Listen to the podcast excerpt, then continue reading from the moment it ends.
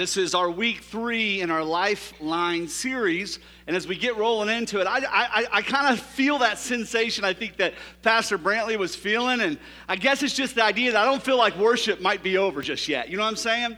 And uh, um, we just sang a song that said, He is worthy of His name. Do y'all know what the name Jesus literally means? It literally means rescuer. Yeah, oh yeah, that He has come to save and to rescue us. Amen?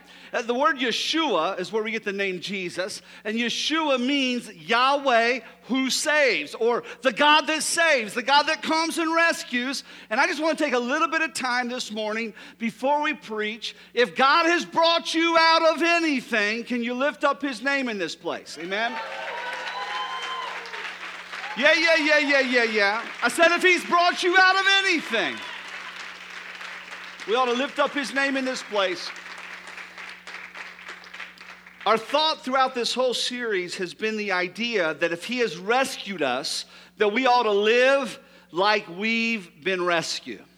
And I mean, I'm telling you, anybody that's ever been set free from something, anybody that's ever been rescued, you know, it doesn't matter if you got lost in the woods, it doesn't matter if you were lost at sea, it doesn't matter if you had a heart attack, it doesn't matter what it might be. If you hear a story of rescue, those people treat life different from that moment forward. Amen?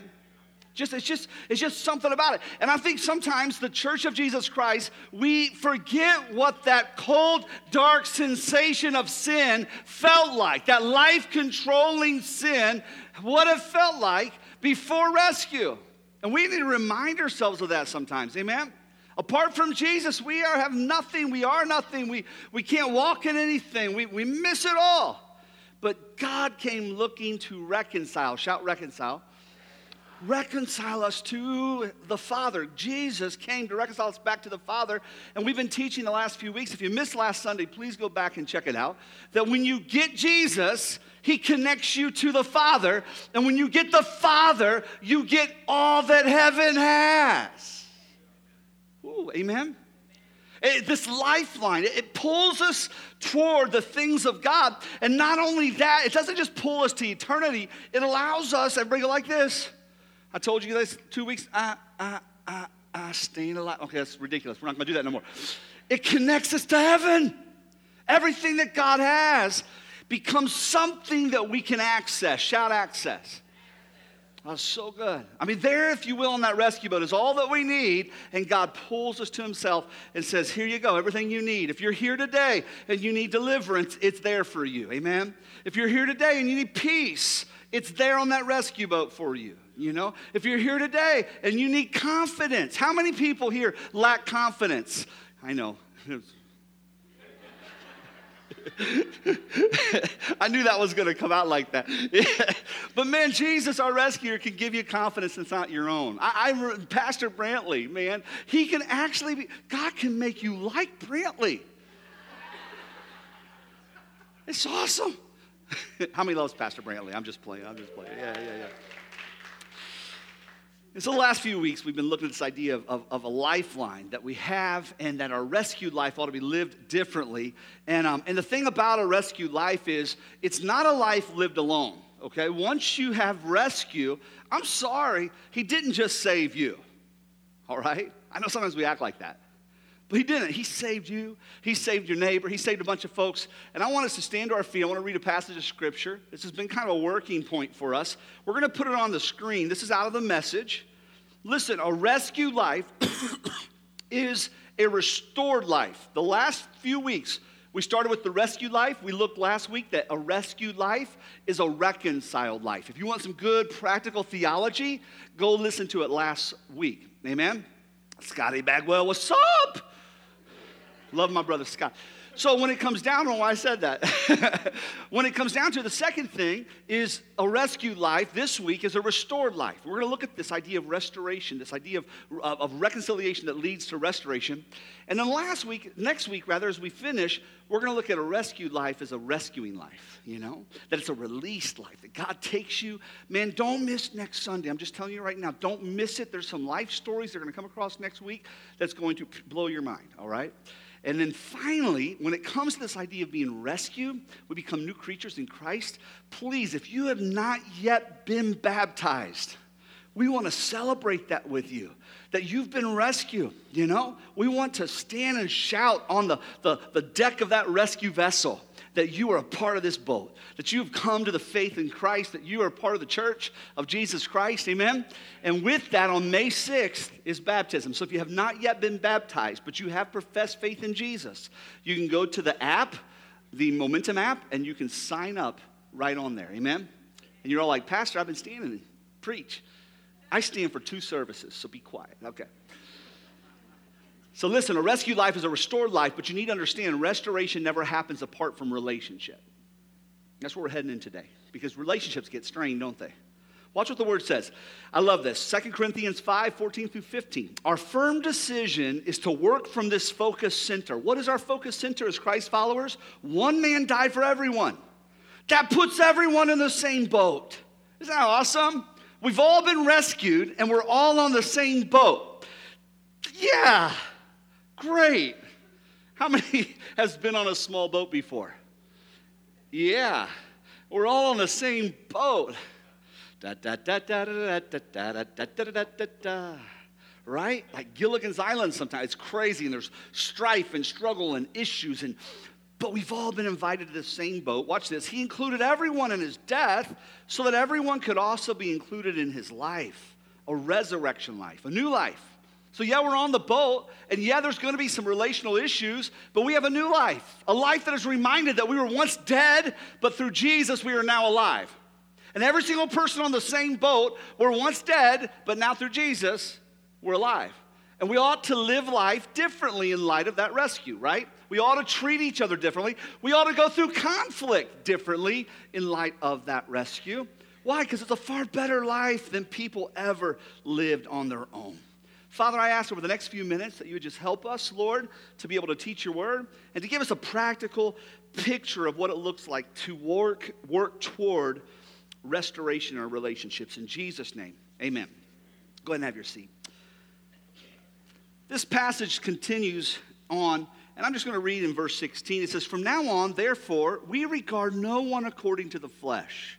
So if I'm having issues with Scotty, hey, buddy, you know, I'm not going to regard him according to the flesh. I, I, realize that my flesh is flawed and his flesh is flawed, you know? And so if we're having issues, this isn't, this isn't a flesh issue, y'all. This is a spiritual issue. Your beef with me is spiritual. You understand? It's not just physical, it's spiritual. And when we go through things with folk, it is a spiritual thing. And we ought to act like spiritual people. Amen? Even though we once regarded Christ according to the flesh, we regard him thus no longer. Therefore, if anyone is in Christ, he's a new creation. The old has passed away. Behold, the new has come. All this is from God, who through Christ reconciled us to himself. Now, watch this. Last week we looked at how he reconciled us, but watch. And he gave us the ministry of reconciliation. Do you see that? He reconciled us and now we have this ministry that no matter what is going on, we ought to be reconcilers. We ought to be people that bring things together, draw things to a place of restoration. Amen? That is in Christ. God was reconciling the world to himself, not counting their trespasses against them, and entrusting to us the message of reconciliation. But y'all, can I tell you something? I know is going to surprise you. I ain't Jesus. Jesus doesn't count your trespasses against you, but I will. I don't mean to. I just, I'm human. But this word tells me I'm human, but I'm not a human like I, I should be running my life by the physical. I'm a human that is now a new creature in Christ Jesus, and all things are passing away and all things are becoming new. Do you know when it says new creature in the Greek? That word is not the idea that you are, are, are Eddie with Jesus tacked on. That's not what that means. It doesn't mean now you're this new creature that's Eddie with Jesus tacked on, Russell with Jesus tacked. No, no, no. It means that you are something this world has never seen before. And sometimes we got to remind ourselves like that, that I need to act like I've been rescued so fully that this earth, this world has never seen Ross Wiseman before.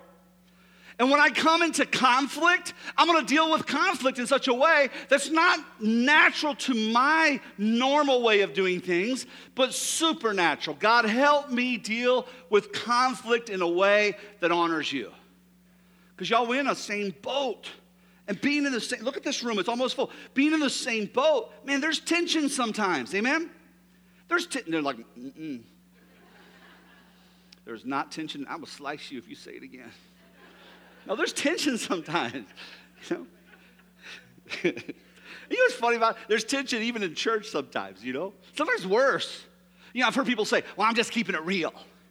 Just keeping it real. Don't want to be hypocritical. Just want to speak and keep it real. My emotions, keeping it real. Yeah, you're keeping it real rude. You're keeping it real ugly. You're keeping it real selfish. You're keeping it, smile keeping it real. No, no, there ought to be a sense of yes, we ought to be able to be ourselves with each other. But man, we're new creatures. We ought to be able to live in a way where we have a ministry of reconciliation. And when we come into conflict, we ought to be ministers of reconciliation, even if we're partly the cause, even if we're partly at fault, you know? We ought to be those who are representing our reconciling Father. Listen, reconciliation, it always points to the need of two people or groups of people whose relationship is strained and needs to be restored. That, that's why you need reconciliation, because there's, there's strain in the relationship. When I think of a strained relationship, can I just say it? There is no greater strained relationship than that between God and unrepentant man between God and man, and God gave everything so that man could be reconciled to him. Literally, in that while we were yet still sinners, God demonstrated his love toward us and he, he died for us. Literally, showing us how to lay our stuff down for the good of another person. He literally showed us this by sacrificing his own son. And Jesus laid his life down to bring everything from one side, holding nothing back from us. Literally, he had nothing he held back from us. Then to be on the other side, we rejected, we cursed him, we stiff armed him, even believers at times, myself included. There's times I push away. God called me to come here and plant this church 13 years ago. And to be quite honest, we moved here 13 years ago. It was 18 years ago when the Lord put a dream in my heart to come to Georgia. I don't know why, from Ohio, because He loved you guys and He wanted to bless you. I don't know. I don't know what it was, but God put a dream in my heart and I fought it for years. And the last few months where I finally was done fighting, the Lord just said, Are you going to let me be God or is Mansfield First Assembly of God going to be God? Man, it was heavy. You know, I, didn't want to follow his will. I wanted to stiff arm him. I wanted to reject because I liked what I was doing in Ohio. I liked having my mama and my daddy just down the street. Amen? I liked being in a place I was comfortable. And God was pushing me, but I was stiff arming him. I was pushing against being in his boat, if you will. And all of us have things in life that at times we push against God, but God loves us anyhow, man. He, he reconciles, He pulls us in to His plan for our life. And Jesus laid it all down so that we could be reconciled and restored. And we've got to model that as well. One of my favorite passages of scripture is Psalms 133. And it speaks, it just says how good and how pleasant it is for people to dwell together in unity. You know, you think about it. When it comes to not being reconciled, maybe in the home there's some issues that you're not reconciled with, or maybe a workmate you're not reconciled with, or you know, maybe maybe your boss you know, clearly my staff has not that problem. that you're not reconciled with, you know. But it, when that's the case, it's not good and it's not pleasant, right? Behold how good and pleasant it is to dwell in unity. As a church, we're, we're trying to pursue unity in the body, you know? All different backgrounds, all different walks of life, all different economic backgrounds, all different social backgrounds, all different, different um, just everything. There's a sense of unity. I love that. It's good and it's pleasant. It's not good and it's not pleasant when we don't reconcile. Amen? It's not. And that verse, if you read it, it'll go on to some promises of God. It talks about this anointing that comes upon those that, that seek to be reconciled, that seek to walk in unity. Literally, it ends with this verse. It says, For there the Lord commands his blessing, life forevermore.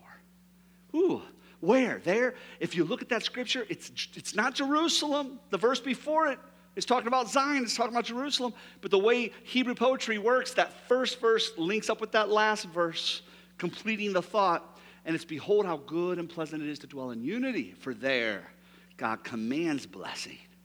When God commands blessing, ooh, you walk in it. Amen? That's the God that said, Let there be light, and there was light. That's the God that Jesus stood outside a graveyard and there was things dead. And he said, Lazarus, come forth. And with the command of Jesus' voice, Lazarus had nothing but to be reconciled to that word. Amen?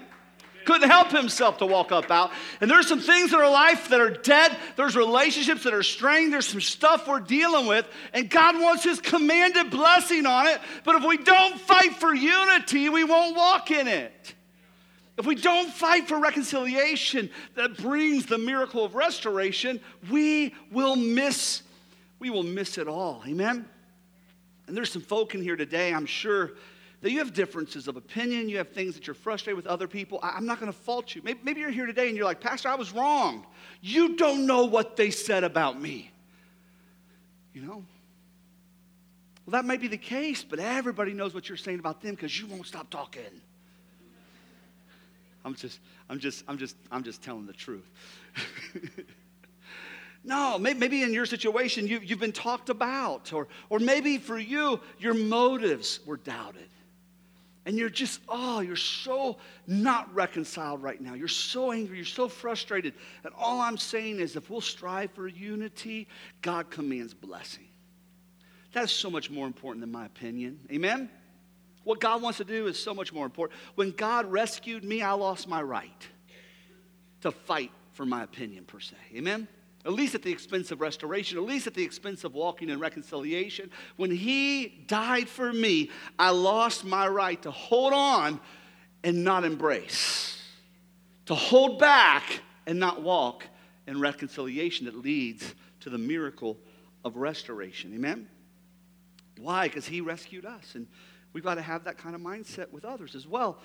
And it's easy because whenever you're going through something, you have an opinion. You have something that you're, you know, they did me wrong. I, I can remember years ago, I was cleaning carpets. I'd come back after doing some work as an uh, intern at a church in Pennsylvania, and I was traveling and preaching. And in between preaching, I was cleaning carpets for Stanley Steamer. And I was getting ready to marry Amy, my beautiful Amy. And, um, and as I was preparing, man, I hadn't seen her in a couple weeks. I mean, it was like they were working me to death.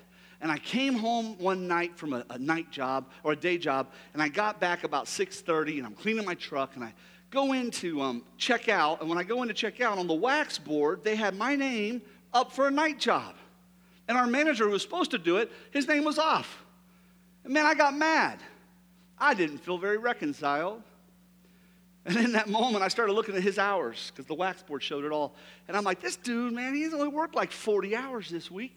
This is Friday, and I'm like 80 hours. I got to go do a night job. This is going to be horrible. I got to go back out 11 something at night. You don't get paid to drive to the shop. You don't get paid to go back home. You get paid a couple hours. This is horrible. You can't make any sales because it's a night job. It's already sold. So, man, this Jew's not happy. Just being honest.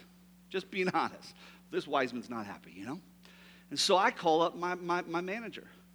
And I'm upset. Steve, what in the world's going on? This is ridiculous, you know? And I begin to vent my opinion. And he tells me, You stay put. Don't you go anywhere. You stay there. And here's the thing about this when you have opinions, my perception formed my opinion, and that shaped my reality. All right? And my perception was that I'm the best tool they've got, you know, in the toolbox.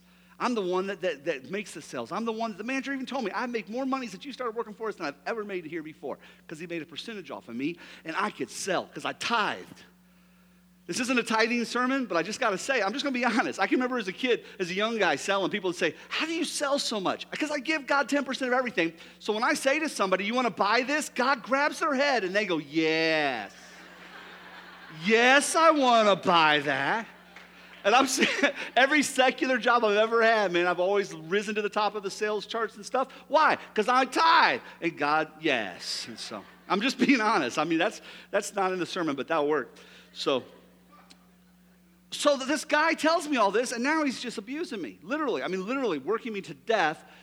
And so here's what he says He says, Stay there, I'm coming. And he lived close to the shop. He shows up and he goes, Can I tell you what my reality is? Our boss had taught us to talk in reality. You know, like, like this is my perception, so this is my reality, this is what I'm this is my opinion, but this is what I'm feeling. So he comes, he said, Can I tell you what my reality is? I said, Yes, Steve.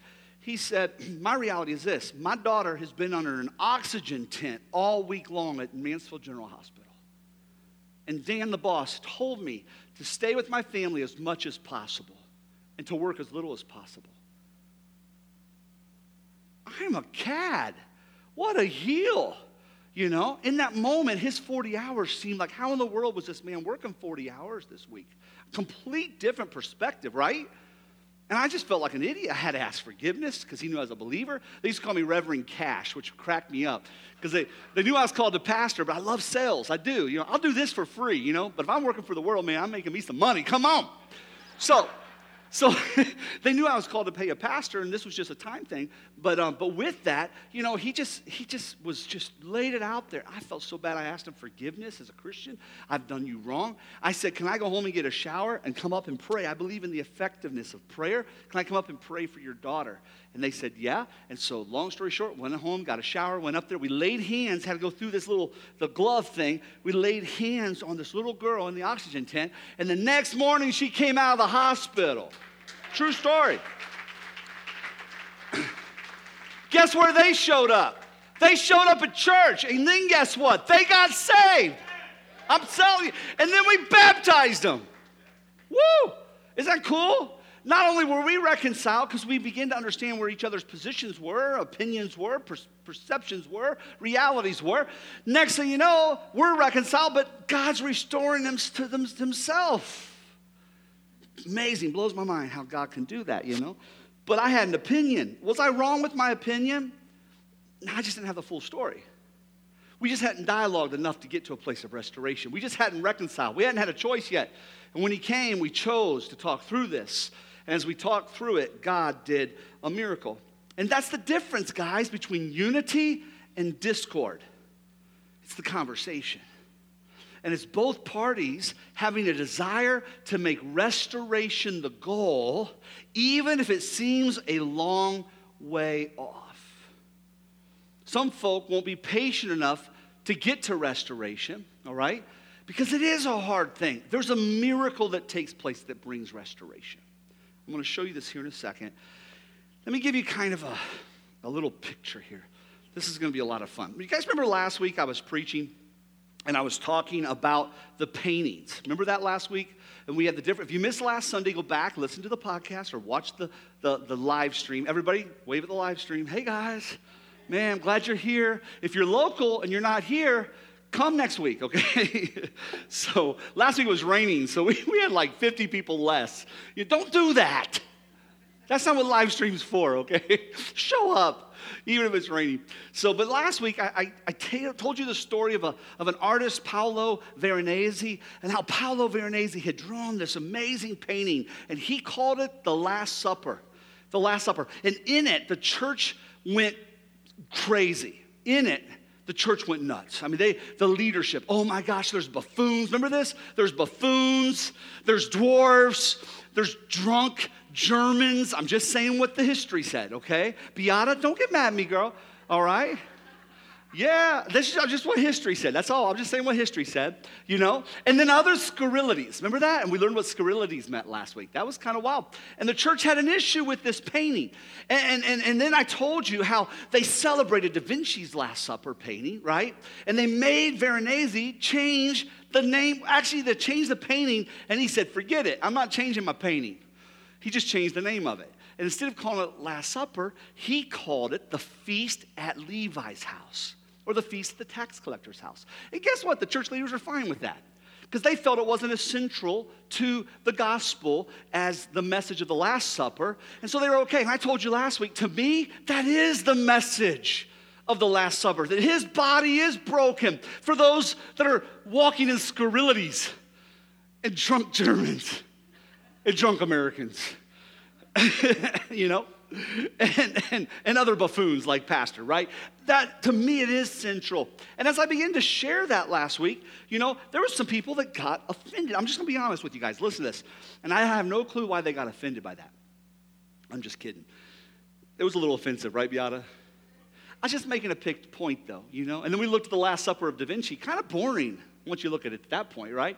So my office last week got stirred up. It got crazy in our office last week. And, um, and I, I just want to use some of the craziness that happened to kind of help us get a picture of how, eh, how, how restoration works.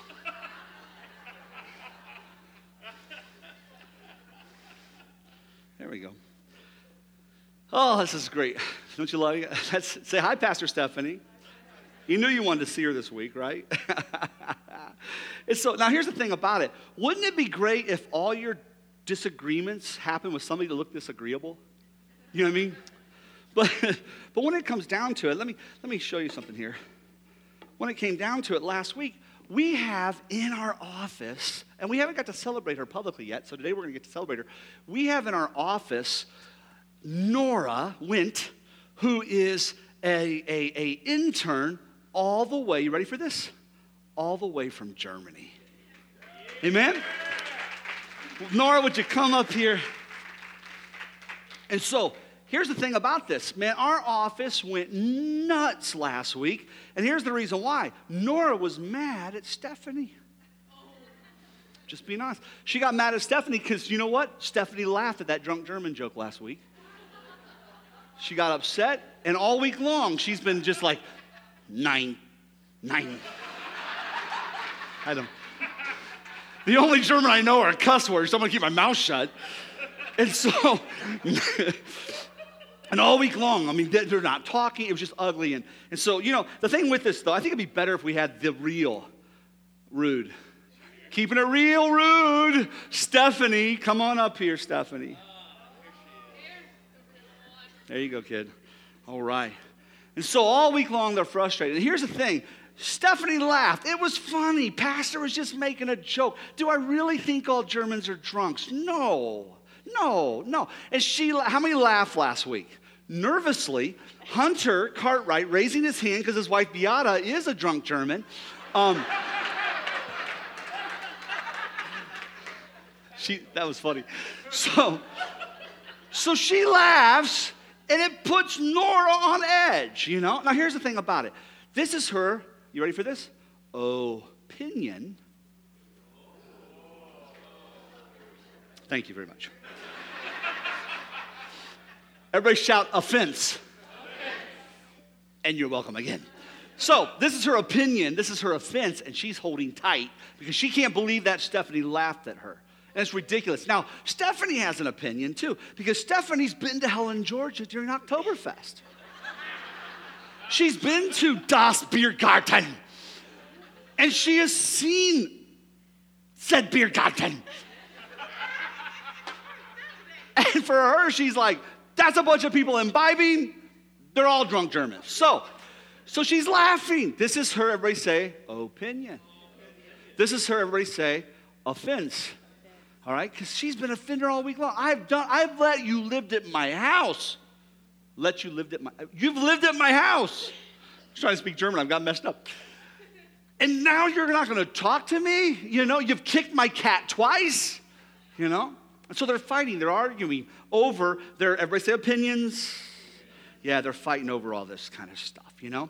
Now, here's the thing about this Stephanie, I do think, is more of a, of a, of a Veronese type person, you know? But, but, but they're just getting to know each other. They, they don't realize. She thinks she's a, a Da Vinci person. Everything's just perfect, just right. We know, Stephanie, it's not that way. But they're just getting to know each other, you know? And so there's this division that takes place. They're both pulling. Now, here's the thing remember, your perception forms your opinion, and that shapes your reality. Amen? Your perception forms your opinion, and that shapes your, your reality. Now, now, here's the thing about this because the goal in all this, when we have a difference, we have a goal, don't we? And the goal that we have is one of restoration. Amen? God wants us reconciled. And through that reconciliation, God wants us to come to a place, glasses are falling off. God wants us to come to a place of restoration. Amen? Now, here's what the problem is, okay? If I am holding on, if Steph and Nora are holding on to their opinion, do you realize they can pull as hard as they want toward their opinions? and toward protecting themselves because of their offense. They can pull and pull and pull, but they'll never get one step closer to restoration. This is what divides us. This is what keeps us from walking in reconciliation to a place of healing because I'm not letting go of what I know I'm right. You have worked me to death. You have just time and time again, I just, I'll never say no, and you've taken advantage of this, and I'm pulling. And Steve's at home going, My daughter, I can't believe that punk preacher kid, you know, is going to treat me like my daughter's in an oxygen tent. But if we didn't talk about it, we're pulling our opinions and we're never getting to the miracle of restoration. Amen? So, what ends up happening, because you can pull, go ahead and pull, girls, women, ladies. you can pull in the direction of your opinion, but you'll never get any closer to restoration. Never. And now, here's what happens after a while, this kind of loses its thing, you know? You need bolstered, you need strengthened. So, you need to have you know, somebody else on your side. And so next thing you know, Nora's like, you know what? I'm going to get another drunk German. Mm, good idea. Christine, come up here.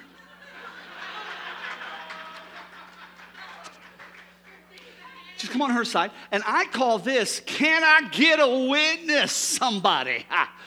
Can I get a witness in this place? This is what I call it. Can I get a witness? Everybody say witness. You know you want to say it. Can I get a witness to testify for me? For me? For me. Yeah, yeah, yeah. And so what happens is she ends up getting herself a witness, and she ties that witness, oive. There we go. She ties that witness. This is the only thing I didn't practice, Jared. Everything else we put. There we go. She ties that witness to her opinion.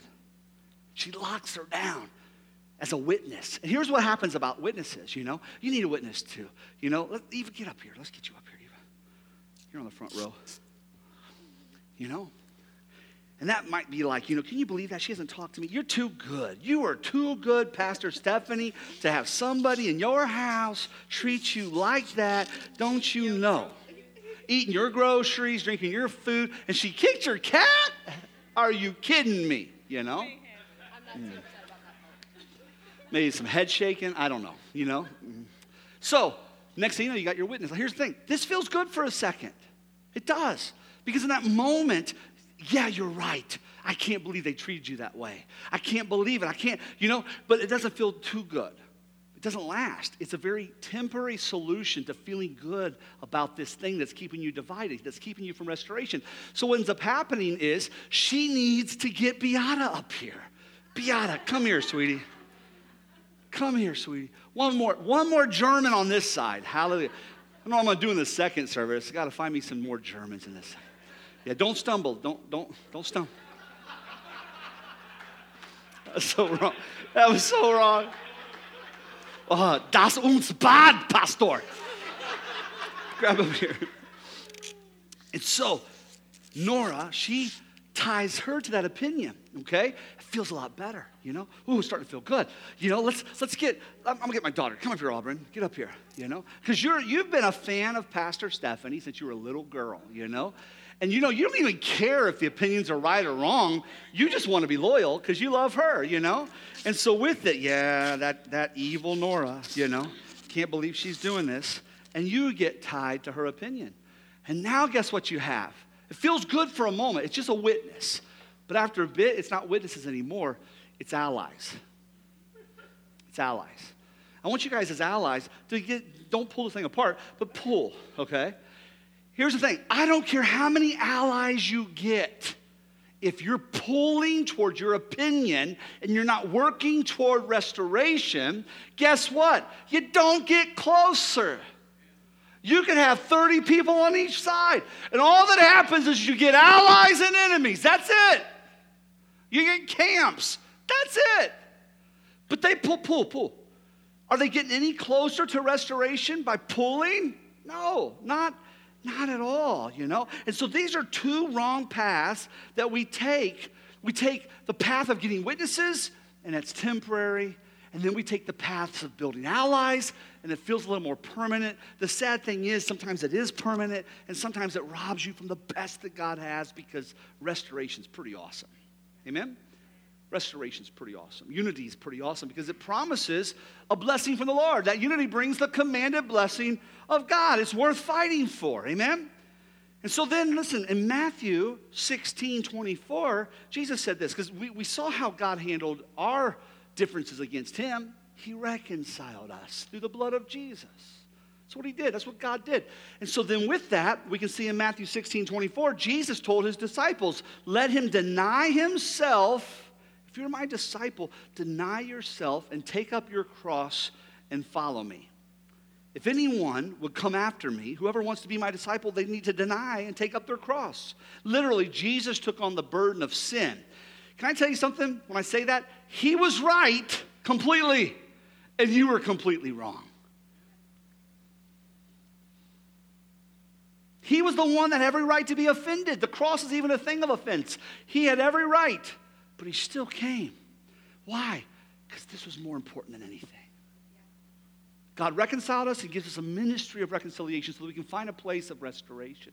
So that God can bring that healing work that we so desperately, desperately need. And so Jesus comes and he says the same thing to us. He says, If anyone would come after me, whoever wants to be my disciple, listen, I'm going to kind of re reward it a little. Deny yourself. Let go of your opinion that's keeping you from reconciliation and restoration and take up your cross and follow me. Was it fair that Jesus had to go, you know what? I'm right, but I got to let this go? No, but he did. Why? Because restoration was more important, reconciliation was more important. Amen? And so we have got to be a people who take up our ability to let go of our opinion I, am going to read James 3, verse 13 through 18. It says, Who is wise and understanding among you? By his good conduct, let him show his works in the meekness of wisdom. Meekness, everybody say meekness. That, that, that, that, takes power and restraint to be able to walk in the wisdom of God. There's a meekness. Yeah, but I'm right. I know, I know, I know. So was Jesus. But he took up his cross. Was that because he was weak? I'm going to be strong. No, it's because he was strong. He took up his cross. It's meekness, it's power and restraint. And he laid it down so that we could be reconciled to him. But if you have bitter jealousy and selfish ambition in your hearts, do not boast and be false to the truth. This is not wisdom that comes from above, it's earthly, unspiritual. It even says demonic. It's kind of a list, it could even go to that far. For where jealousy and selfish ambition exist, there will be disorder in every vile practice. Listen, but the wisdom from above is first pure and peaceable and gentle and open to reason, full of mercy, good fruits, impartial and sincere. And verse 18, I love. And a harvest of righteousness. Righteousness is right relationship between God and man. Watch this. This is your harvest that's coming, right relationships coming, restorations coming, reconciliations coming. Amen? A harvest of righteousness is sown in peace by those who make peace. You see that? There's a difference between making peace, there's a difference between restoration and reconciliation. This idea, I'm going to make peace and what I'm going to do, I'm going to go ahead and let, let our allies go ahead and go back to their seat, all right, if you will. Can you thank them for coming up?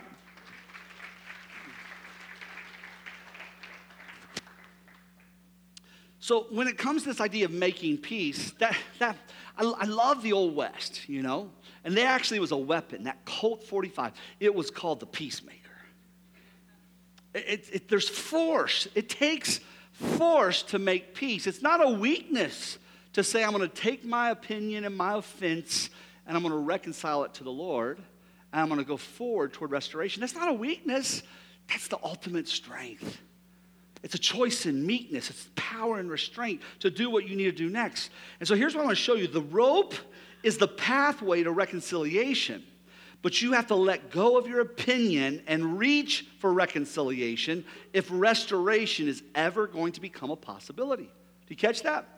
So I'm holding on. As long as I'm holding on to this and I won't grab the rope of reconciliation, there's no hope that I'll get to restoration.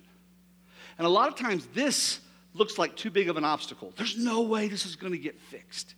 There's no way I can get to a place of restoration. This is too difficult to get to, so it's easier for me just to hold on and fight. It's easier for me just to keep my offense, keep my opinion, find my allies. You know what I mean? But what God wants us to do is to drop that.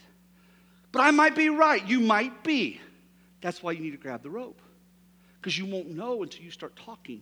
And you won't know until you lay this down a little bit and deny yourself of this. And pick up your cross. This is hard. I know, so is a cross. And you walk in reconciliation. And as you do so, God will bring this miracle of restoration. Watch what it says in Matthew 5, verse 23 through 25. So if you are offering your gift at the altar, and there you remember that your brother has something against you, leave your gift there before the altar and go. First, be reconciled to your brother, and then come and offer your gift. Come to terms quickly, shout quickly, with your accuser. Now, here's the thing coming to terms quickly with your accuser. Does that mean it's all figured out? It really doesn't mean that. This is a miracle. But you'll never find the miracle of restoration without putting your hands, taking the opinion and the offense and letting it go and grabbing that rope of reconciliation and working to a place where God gets involved. Behold, how good and how pleasant it is to dwell in unity. For there, the command of the blessing of the Lord happens life. You know what's so cool when you look at that passage in Psalms? It says that this unity, it's like the oil that comes upon the head of Aaron and down upon his beard and down upon his vestments. Who was Aaron? Aaron was the first priest. So it's saying it's like a priestly anointing. How many know when things are rough and agitated, you need some anointing? Amen? You need some oil. Everybody say oil. Yeah, you need some of that, you know? Yeah, you do. And what's beautiful about this is it's a priestly anointing God begins to place on us. Because why? If we'll do this, we'll show the world Jesus. That's what priests do. They show the world Jesus. So if we'll do this, people get to see Jesus. The church gets to be the priest to this world. Amen. Then it goes on and it says that not only is that anointing going to come, it says it's like the dew that comes upon Mount Hermon down upon Mount Zion. I've done some study. It takes a strong rain for that to happen. There's a refreshing that's going to come, but you got to target reconciliation first. This is part of that refreshing, that restoration comes. Amen. Then the final verse says, For there, God commands blessing. It's worth it. Amen. Thank you, ladies. Can you thank them for coming up? After They looked a whole lot less mad now, huh? Amen. Amen. So, one final scripture as we close today.